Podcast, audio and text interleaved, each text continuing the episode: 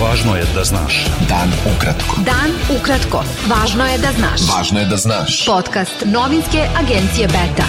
Subota, 18. mart 2023. Sa vama je Ivan Vasović.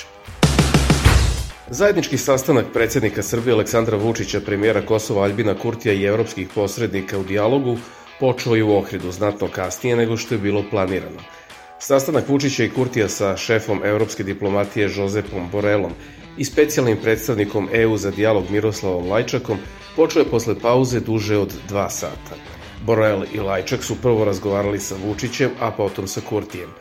Port parol EU Peter Stano novinarima u Ohridu je rekao da će se Borel obratiti javnosti po završetku zajedničkog sastanka, kako je i najavljeno, i da neće odgovarati na pitanja. Predsednik Srbije Aleksandar Vučić u subotu se pre početka nove runde dijaloga Beograda i Prištine u Ohridu sastao sa premijerom Severne Makedonije Dimitrom Kovačevskim, koji je domaćin sastanka.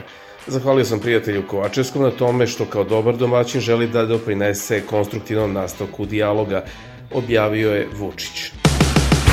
Generalni sekretar NATO Jens Stoltenberg izjavio je da su pregovori Beograda i Prištine pod okriljem EU u Ohridu važni i da od lidera dve strane očekuje da budu konstruktivni i da ostvare napredak. Ovo je ključno za trajnu stabilnost i evropsku i euroatlantsku budućnost regiona, naveo je Stoltenberg na Twitteru.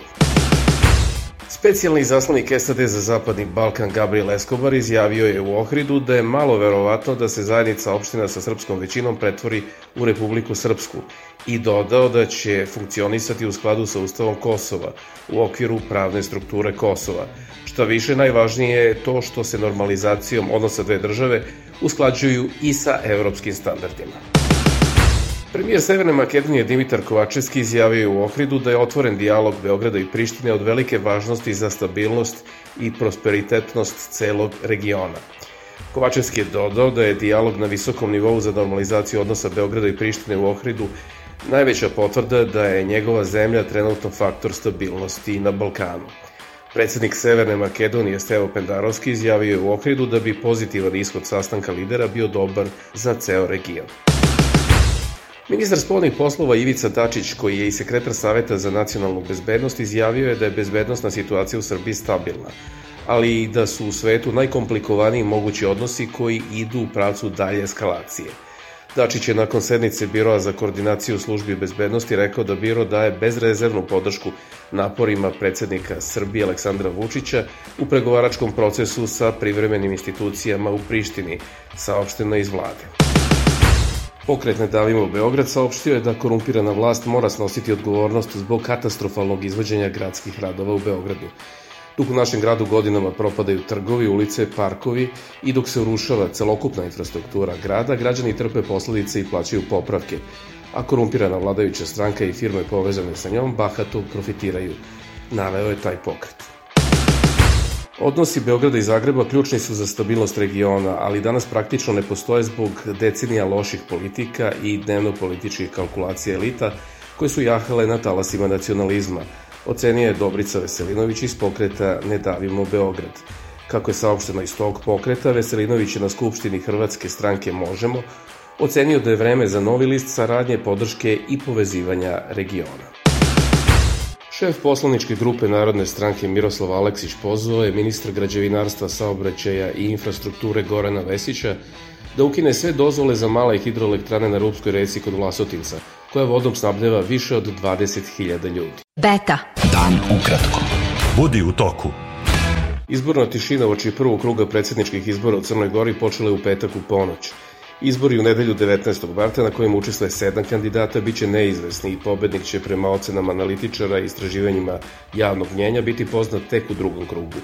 Mitropolija Crnogorsko-Primorska Srpske pravoslavne crkve pozvala građane da izađu na predsedničke izbore i saopštila da ni jedan kandidat nema ekskluzivno pravo da se poziva na njihovu podršku, ali da svi koji se bore za interese crkve imaju njihov blagoslov.